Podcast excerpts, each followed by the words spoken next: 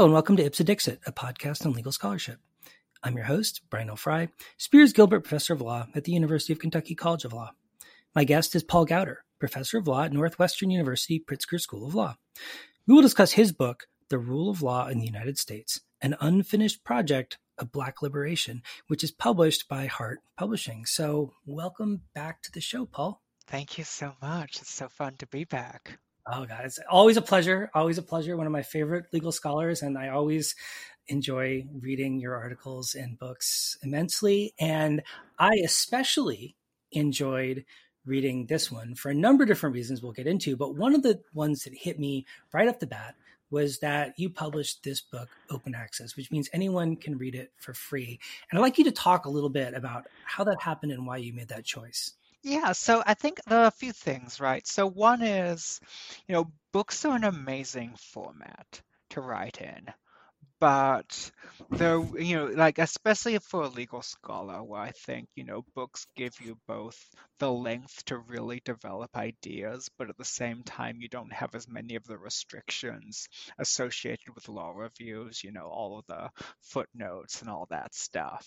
Um, but the real problem with books is accessibility right? I mean, the fact of the matter is that almost all law reviews, even if they're not formally open access, are kind of de facto open access because the journals tend to post PDFs on their websites and they tend to not complain if you share them around. And so it's a lot easier just to get read and cited, which matters for mercenary reasons in law reviews than it is in books. And so I've actually really beginning with this one made a program.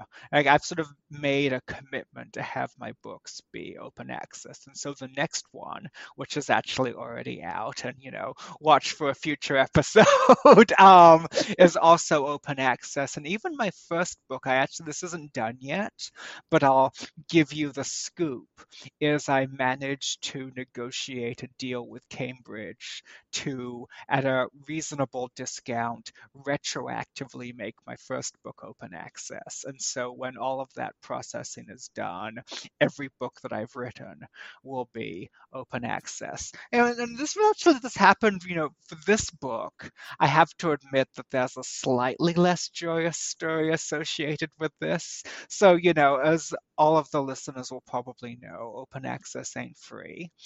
Um, and so I wasn't planning to publish this one open access and then so this came out in december of 2021 um, but in october of 2021 i happened upon the web page that the publisher had created for the book and i saw the price.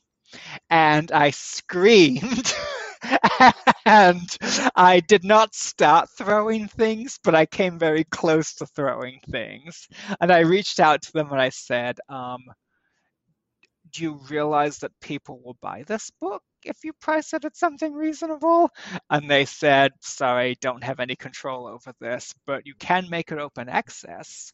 And so, two months before the publication date, I went to my dean on my hands and knees begging for money. And I found a pot of money at the library. And I just like concocted five or six different pots of money and jammed them all together and managed to make it open access at the last possible minute. And, you know, with any luck, I hopefully that's increased the readership. I mean, it certainly hasn't done any favors for my royalties, but as we know, you don't really make royalties on academic books anyway, so no big deal.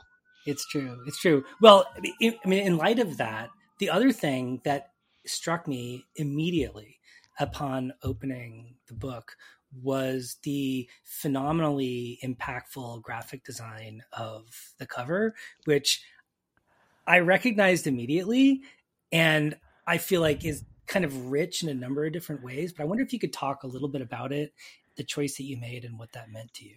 Yeah, I mean, in a way, that's the sort of opposite, right? So that was my complaint about the publisher, and so this is going to be just my celebration of the publisher because I didn't actually expect to get that cover. So you know, they they they have this thing where they do like existing fine art. They get licenses for the covers. And so they essentially said to me, like, hey, can you find something reasonably within our budget that you'd like to use as art for the cover? And so I said, you know, Elizabeth Catlett's homage to the Panthers, um, which is a choice that I made partly because, as you can see, it's just like a really vigorous cover, right? I mean, you know, it's not very often that you get to see a cover of an academic book with black power fists and a machine gun. But and it's also thematic. I mean, one of the things that I argue in the book is that even organizations within the long black liberation movement that we don't really think of as like rule of law organizations or even lawful have a part, a major part to play in the American rule of law story, including the Panthers. And so, you know, the, the, this is really sort of the perfect piece thematically, but I expected it to be a negotiation, right? So I, I tell my publisher, like, okay, can I have Catlett homage to the Panthers? Thinking that they were going to say, Are you crazy? We're, we're a UK publisher, no less. So, you know, they're a little bit sort of more cautious. There's no way that we could have like a machine gun on the cover of an academic book. But they said, Sure. and then they hand it to their graphic designers. And yeah, I mean, the typeface, the way that they sort of take the color scheme of the book and match it to the color scheme of the artwork. I mean, it really, like somebody in their design department just leaned in on it. And I yeah, was yeah. so happy to see Yeah, that. no, their, their graphic designers nailed it. I mean, yeah. it is perfect. And I love it. And in light of that, I wonder if we can kind of dive in a little bit to the substance of of the book then, right? I mean, this is your second book addressing the concept of the rule of law.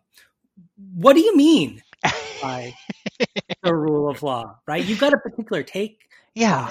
And one that you want to advance in this book i think in light of your previous oh book. absolutely. like lay that out for us. Like what do you mean when you talk about the rule of law and how does it differ maybe from what other people might mean yeah so I, I want to approach this from two different directions right? So direction number one you know philosophers like legal theorists right? Like you know so there's a lot of different views of this rule of law concept. Like they sort of more or less cluster around the same territory, right? Like everybody can think of a few things that are clearly not the rule of law, right? Like, you know, when the KGB knocked on people's doors in the middle of the night to haul them off to have a show trial, right? Clearly not the rule of law. Um, you know, the Taliban in Afghanistan, like executing people for getting raped. Clearly not the rule of law. But there's a yeah, really widespread disagreement among philosophers on what the rule of law is. Uh, in essence, I argue, sort of again and again, really, in like so many papers, that the rule of law sort of fundamentally involves two big ideas. So really three big ideas, right? Big idea number one is just simple government obedience to the law. Um, like pretty much every person who thinks that the rule of law is a valuable idea thinks that it has something to do with the government obeying the law. Big idea number two something about public participation. And there's, you know, we could have a three hour long podcast just on that. But keeping it relatively simple and minimalistic, like the way that the government has to follow the law.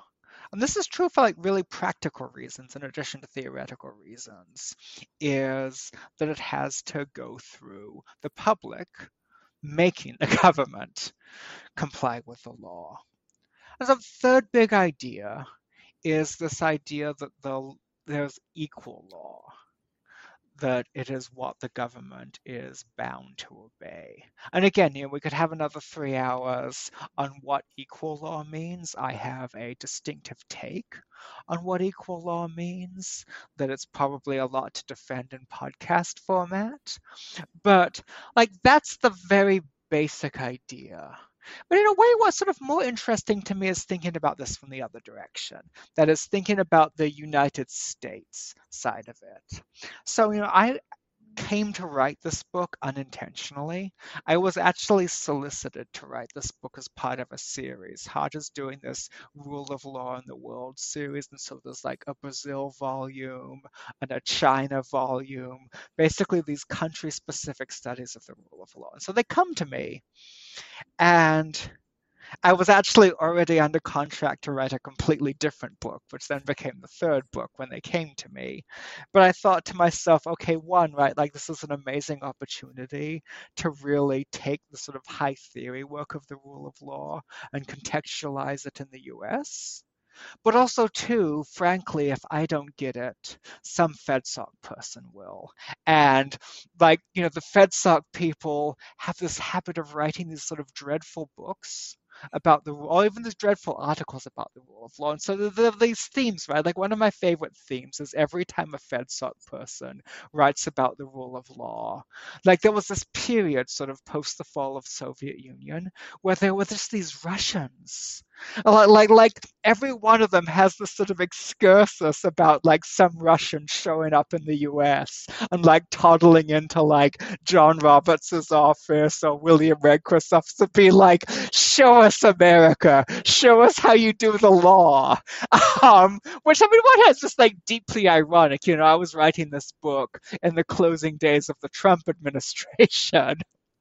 Um, so you know, Ron Cass, right, the sort of wrote this book a few years ago called The Rule of Law in America that leads off with this ridiculous story about like some Russian going to the United States, going to like Ronald Reagan, might have been Gorbachev, of course. Somebody somebody showing up in Reagan's office and Reagan going on about oh like about how like he you know couldn't have protesters arrested and you know people could protest outside the white house secure because of america's rule of law in the knowledge that they'd be able to criticize the government freely. And i'm writing this book like i was finishing this book as the George Floyd, Floyd protests were going on, as um, like Bill Barr was having protesters on that very spot that Ronald Reagan was talking about, tear gassed for having the temerity to provide bad photo ops for Donald Trump.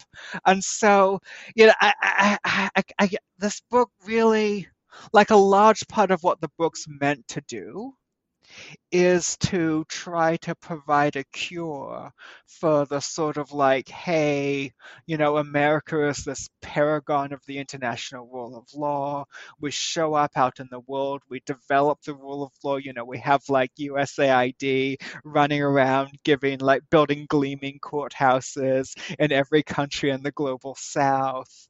And sort of really trying to bring home the idea that the rule of law in the United States is itself a subject of struggle. I got to tell you one other thing. I've sort of gone way past your question, but technically speaking, I think this book is banned in Tennessee.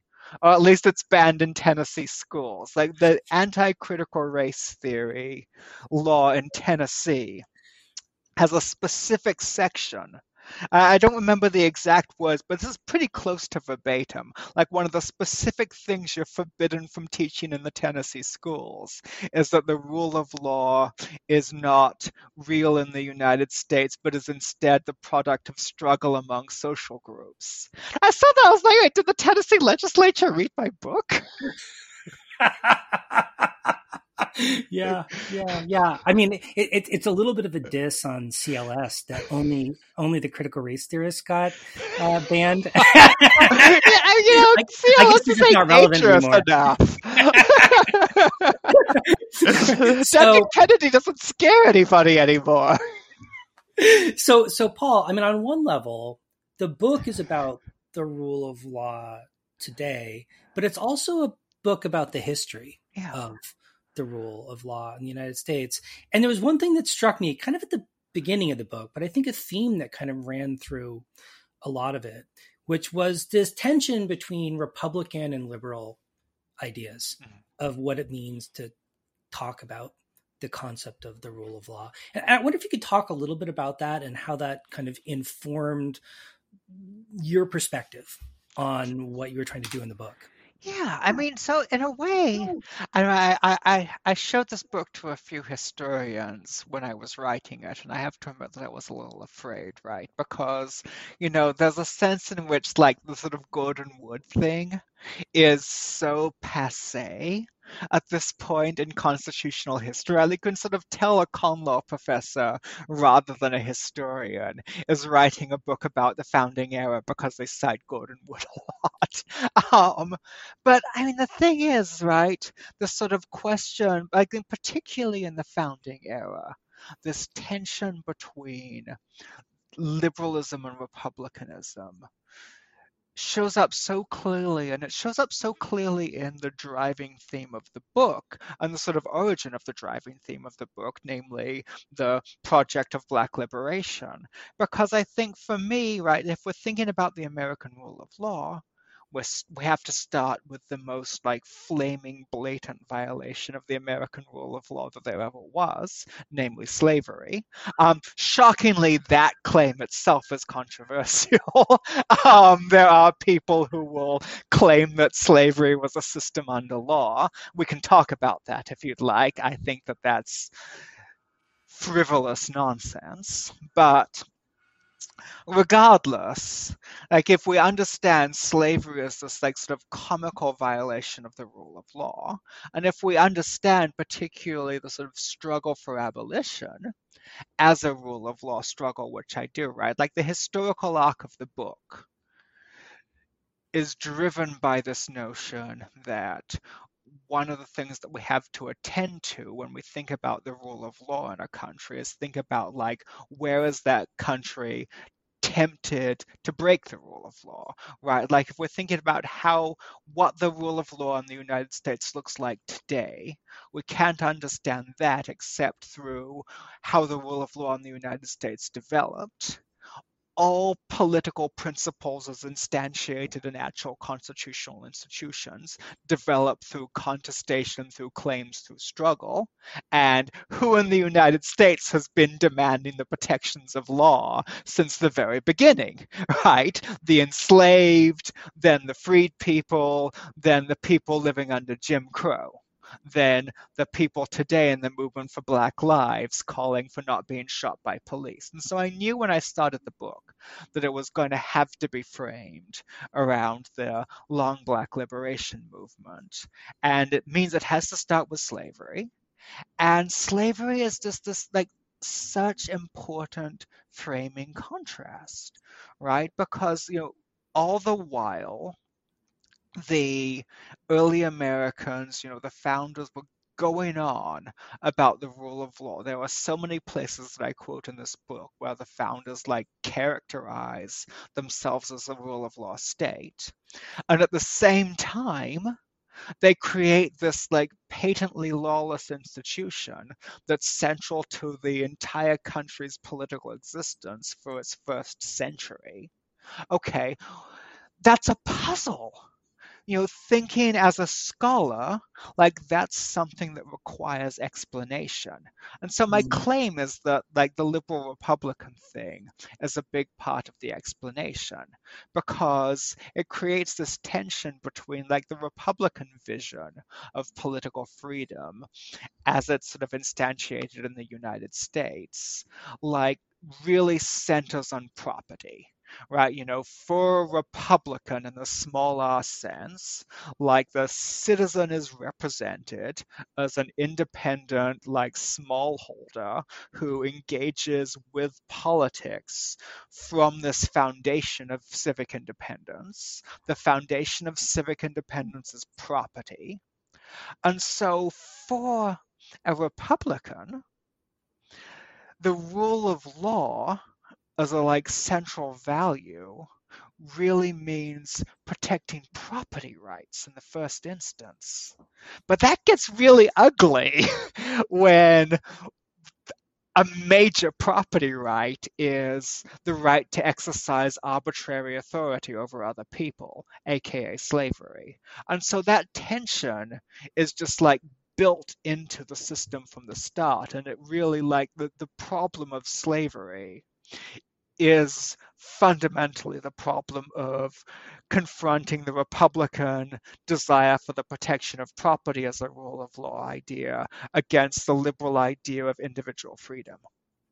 Yeah, I mean, because w- one thing that really struck me while reading your book was that in some ways it almost felt like a, a sort of story of ideological hangover in the sense of like an institution ended but had these kind of long-term ideological repercussions in the way that the institutions and governmental structures that it governed lasted lo- much longer than yeah. than slavery itself. Absolutely. Although also I think I mean another way to think about that ideological hangover. So I've never agreed with the statement that you can't use the master's tools to take down the master's house right? Um, and so a- another reason that i really sort of vigorously frame the entire book as being a account of the way that the black liberation movement fought for the rule of law is because i think that you can actually see those ideas you know the republican ideas being taken up and being used to support the kind of liberal legality that goes along with freedom for the enslaved, right? So it's not a coincidence there's that the very first thing that freed people started asking for, I mean, the vote, obviously, but also 40 acres. I don't know where the mule came from. There's no evidence of a mule, but there's a lot of evidence of where 40 acres came from. So the sort of claim for 40 acres came originally. I forget which general it was. It might have been Sherman, no Butler, maybe one of the the Union generals. Um, you know, wins a bunch of land in South Carolina, conquers, seizes, whatever you do when it's a civil war. Um, and so basically a bunch of like black people and like religious leaders and so forth come and say hey you know we what what we really need as people who have just been liberated is we need land right? Like we need if you think about this in republican terms the material conditions of independent citizenship. And so there's this general field order that is the first place where like 40 acres of land are allocated, temporarily in this case, to these people who have just been freed. And then the, the, the this sort of initial like 40 acres ends up turning into the Freedmen's Bureau 40 acres, right? The idea that one of the functions of the Freedmen's Bureau would be to allocate, redistribute, reform land. Um, this gets thwarted essentially because Andrew Johnson, of course, decides to pardon all of the enslavers and give them their property back. There are also some quibbles about the treason clause and whether the forfeiture only for life provision in the treason clause meant that you couldn't seize the land of the enslavers. I mean, I happen to think that those quibbles were overrated, but that's a whole nother conversation. Um, but so, you know, like right at the beginning, I think you can see the freed people, along with their allies in white abolition, sort of taking this idea that the sort of foundation of citizenship is economic inclusion, is like achieving economic independence and using that to ground their own claims. You know, fast forward a few years to the welfare rights movement, same thing, right? Like we think about Goldberg versus Kelly as law professors in terms of Charles Reich and his article, um, which uh, essentially invokes the Republican idea, right? The article says, like, hey, in order to be secure in their citizenship, people who are receiving welfare benefits need to have those treated as property. It's a pure like Republican idea, but you know that wasn't just like Charles Reich coming out of nowhere, right? Like this is something that was an active black woman led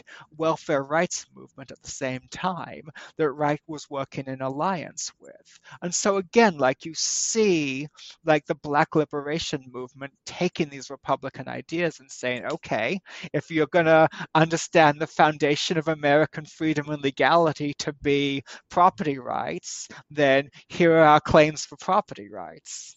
Mm-hmm. Well, just to change direction a little bit, you spend a lot of time in the book talking about policing as kind of a lens through which to see the rule of law, or frankly, the lack yeah. of rule of law in practice in the United States. Why do you think that that's such an important way to look at how we do the rule of law in practice? And and you know what would you have to you know what do you think we should take away from that?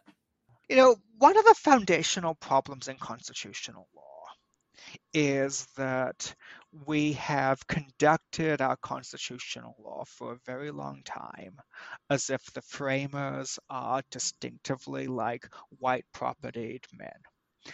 And when we do that, we miss out on the interpretive resources that the claims of people who aren't white propertied men can help us, you can offer to help us understand our law, right? And so that's really a sort of big theme of the book, right? That's why I talk about the long black liberation movement as the source of so many of our rule of law ideas. Well, today, the long black liberation movement isn't over, right? It's not as if like Martin sort of solved everything in the civil rights movement. And the core place where that movement is active right now is in the movement for Black Lives. Right? I mean, I, I don't think we could ignore that. And so I think that there's a continuous through line. You know, I've been calling this the long black liberation movement for a reason, right? As it seems to me that we can understand abolition we can understand the freed people's demands in Reconstruction. We can understand the anti lynching movement. We can understand the welfare rights movement. We can understand the civil rights movement. And we can understand the contemporary movement for Black lives as, among other things, a continuous set of claims about the equal protection of the laws raised by Black Americans. And so that sort of historical art historical arc, wow, um, really necessitates thinking about the thing that the movement for Black Lives is talking about, which I also think is really sort of core failing of the rule of law in the United States, namely the immense amount of arbitrary authority as well as violence carried out by the police without meaningful legal restraints, and particularly on Black bodies.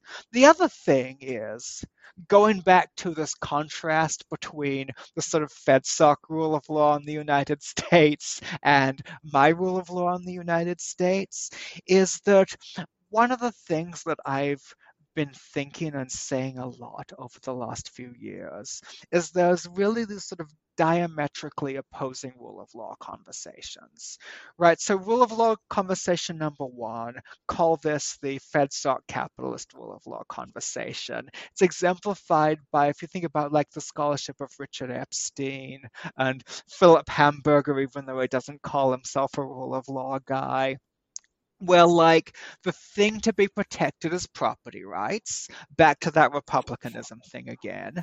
And the real problem is essentially that the administrative state is exercising too many discretionary powers in the regulation of the economy. Now, I think there's actually something to the critique of the administrative state, um, but you know, if we just think about the administrative state on its own, whatever the SEC or the EPA or the PTO does, like you can find anybody in ICE, anybody in CBP, anybody in the immigration apparatus, and they would just like laugh at the SEC and be like, oh, you sissies, you think that's arbitrary power? Watch me deport this guy without any kind of a hearing, right? And so it's just a sort of blinkeredness where we've got this ideal that's supposed to be about the constraint of power. But instead of focusing on the places where people are actually vulnerable to power, like when there's a state official with a gun pointed at them, We focus on entities that have like no real vulnerability. We worry about the regulation of Chevron, which is perfectly capable of defending itself against the state.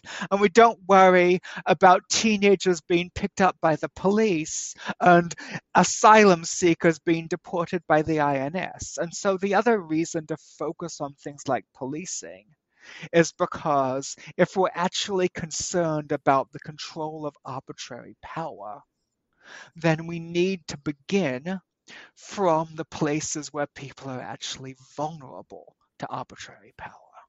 And that ain't the administrative state with the EPA. Yeah, I'm that's so right because it seems like they're not wrong in theory, but what they're recognizing feels like a kind of simulacrum yeah.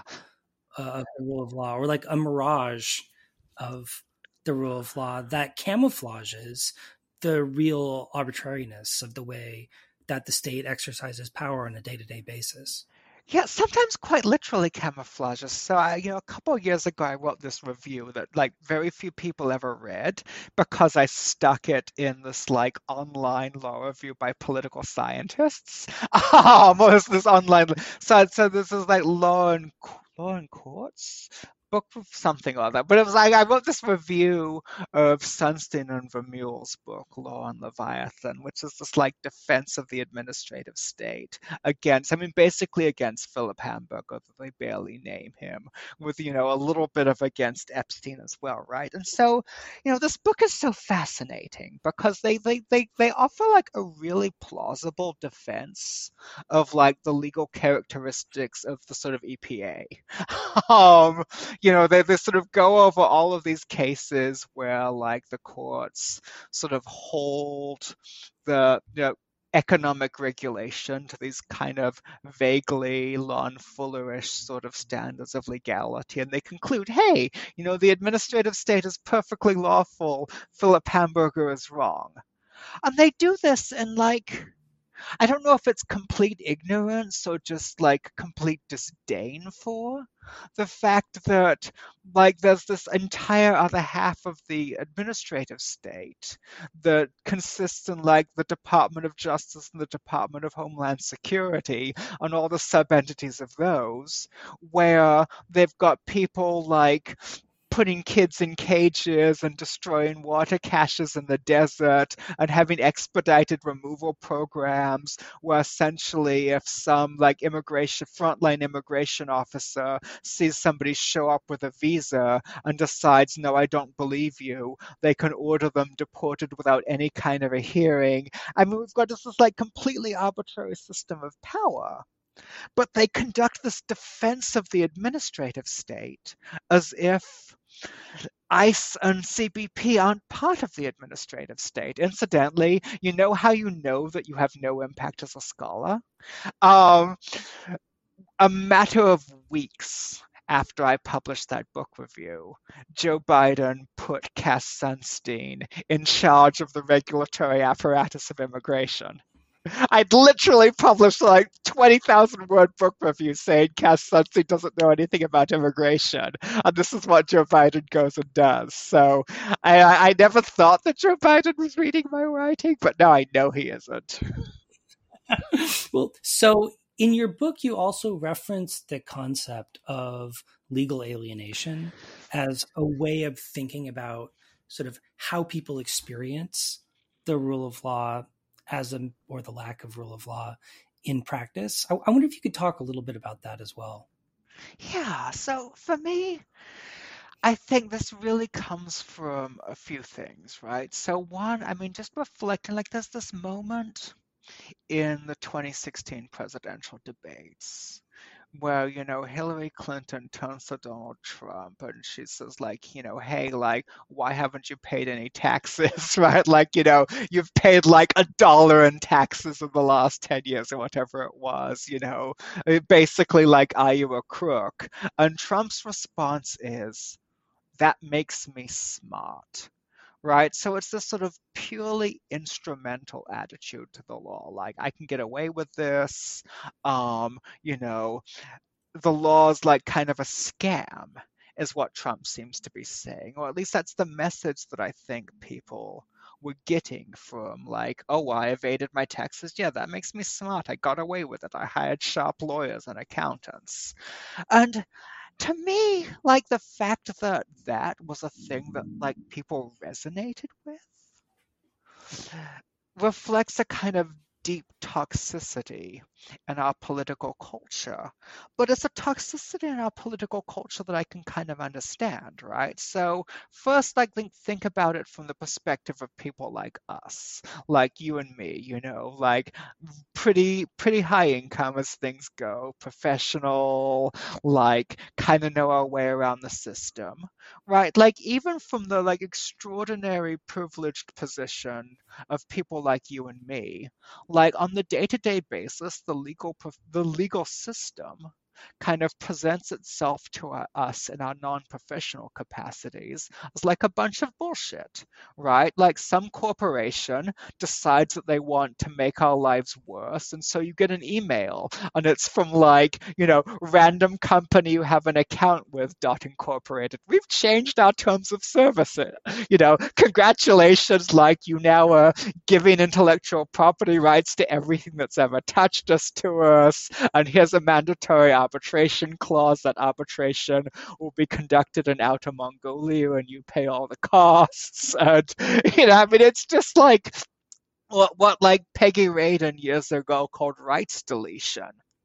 Um, now, you know, imagine this from the perspective of somebody vastly less privileged than one of us, right? Like the IRS audits people who get the earned income tax credit at a massively disproportionate rate relative to auditing rich people, undoubtedly in part because the rich people are capable of defending themselves and the people who get the earned income tax credit aren't, right? Like the immigration again, I'm going to go back to immigration because it's just so mind blowing. You know, during the Trump administration, the um, USCIS was using like stupid technical deficiencies in immigration forms as a reason to deny people. Things like somebody could, you know, apply for a visa and, you know, they'd be a seven year old kid and they'd leave the dates of employment blank and they'd reject it as like, well, this is not complete. It doesn't have dates of employment. Or, you know, could somebody could check their like status as single and then not draw a line through date of marriage and the absence of a line was a reason to reject the form right? So it's this this kind of abusiveness that the legal system presents itself as to people in their ordinary day-to-day lives. And to my mind, right, remember I said that the sort of second big idea of the rule of law is that it has to go through ordinary people, that it takes ordinary people to hold powerful officials to account. The sort of processes of actually conducting the rule of law involve ideas like due process, like ordinary people getting their days in court. You know, that we cannot have a rule of law in the United States if ordinary people aren't invested with the idea that the law itself has meaning, that it's a thing that the weak can deploy against the strong. And when what people see on a day to day basis, every day in their lives, when they interact with anything that looks legal, is actually the strong using it against the weak, I don't think that's sustainable. And mm-hmm. so I really think that's a critique of sort of really the inequality in how we do law at every level, for everything from police bullying people who can't defend themselves in the streets and ice bullying asylum seekers to the bullshit contracts that you and I get in the email every day. Hmm. Well, so Paul, in closing, and in light of what you just said. Kind of big picture, what I was wondering after reading your book was what it means from a kind of political political science ideological perspective when the most crucial advocates for the rule of law are the people doing so from the bottom up right when yeah. the when the argument for the rule of law is coming from Black Lives Matter, is coming from immigration reform advocates, is coming from prison abolitionists, is coming from police reformers or police abolitionists. What does that mean for the way that we think about what it means to have a rule of law and sort of who's really in the position to instantiate it? Yeah, I mean, it's that's a really good question, and I wish I had good answers for that. I mean, just in terms of brute politics, you know, one of the things that I hope sort of drawing more attention to the rule of law from below can do is kind of, I mean, I'm just going to call it like the sort of libertarian liberal alliance that never seems to happen, but always seems like it could happen, right? I mean, I get a surprising amount of response that's positive to my rule of law work for, from libertarians. And because I think there's a reason that even though I'm clearly like very far on the left, I mean, I teach critical race theory some years, like this book is illegal in Tennessee. Um, nonetheless, right, I think that a lot of people on the relative right who do think of themselves as committed to these rule of law ideas and every once in a while it works right? So if you think about like the, the, I, I love to, to point this out.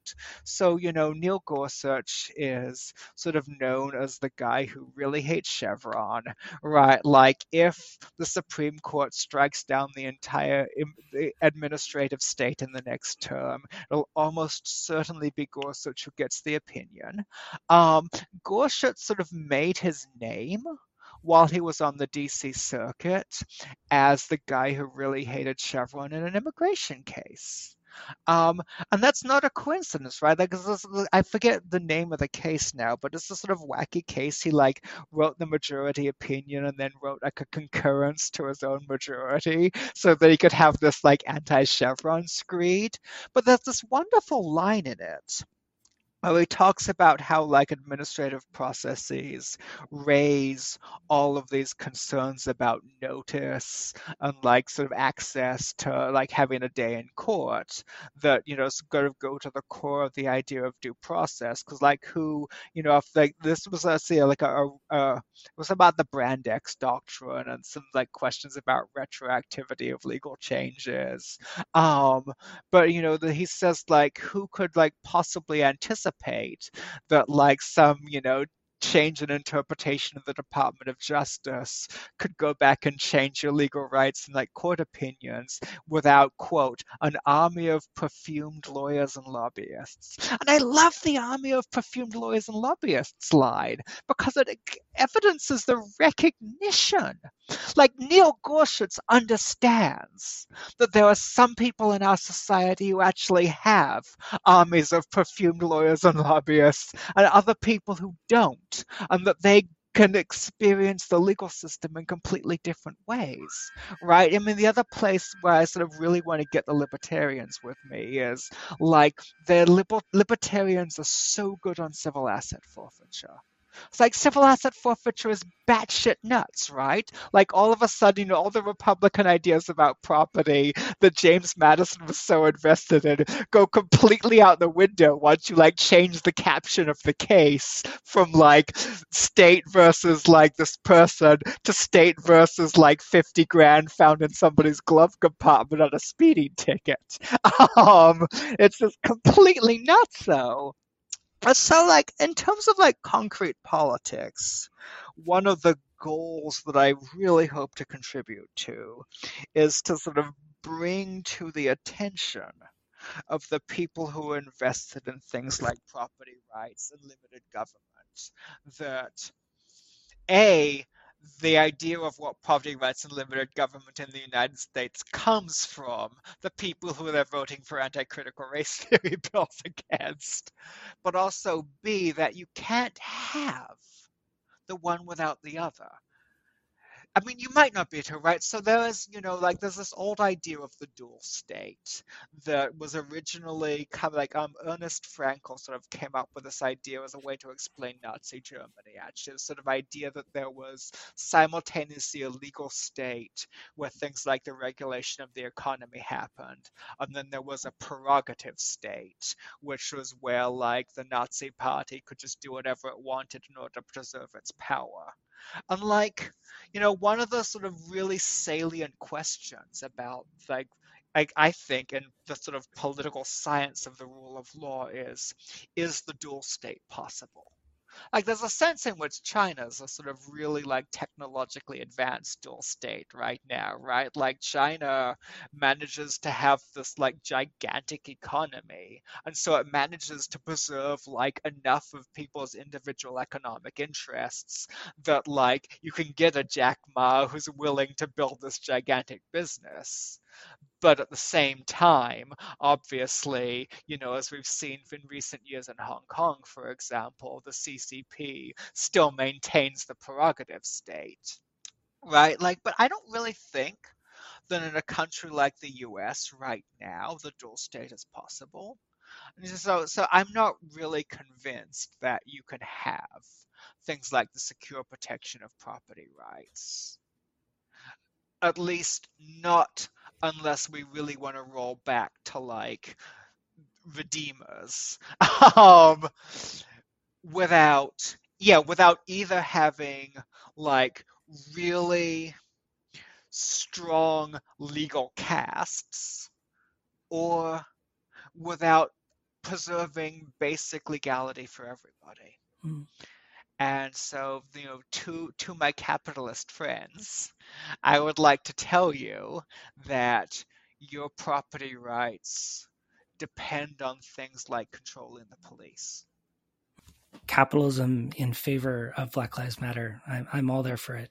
Um, yeah. thanks so thanks so yeah. much, Paul. This was great, and I really enjoyed talking to you about your book. Thank you. This was so much fun.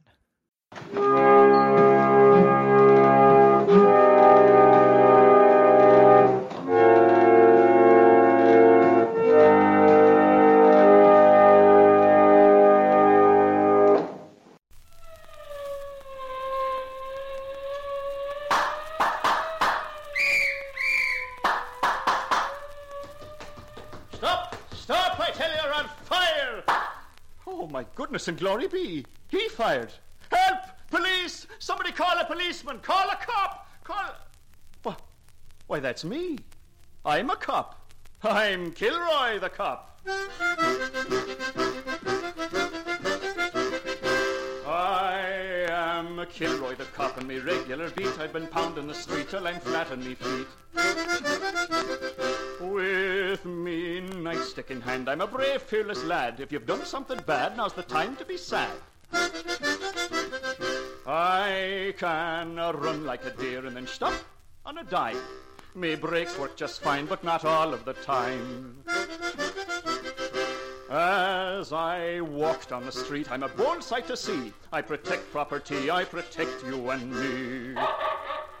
nice doggy. Nice, doggy. Go away, doggy. Go away. Help! Help!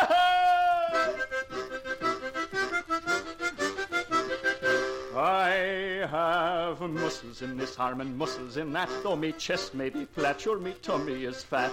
One, two, three, four. One, two, three. Ow! You can all be as strong with this robust physique if you'll practice this leap every day in the week. If you want exercise so you'll grow up real big, try a zag and a zig like you're chasing a pig. If you find that you're winded before very long, then you're breathing all wrong, so try singing this song. Come back to where in Mavourneen ma vornin, come back, Arun, to the land of my birth. And if this doesn't work, you can tell at a glance. Try a jig or a dance like you dance in your pants.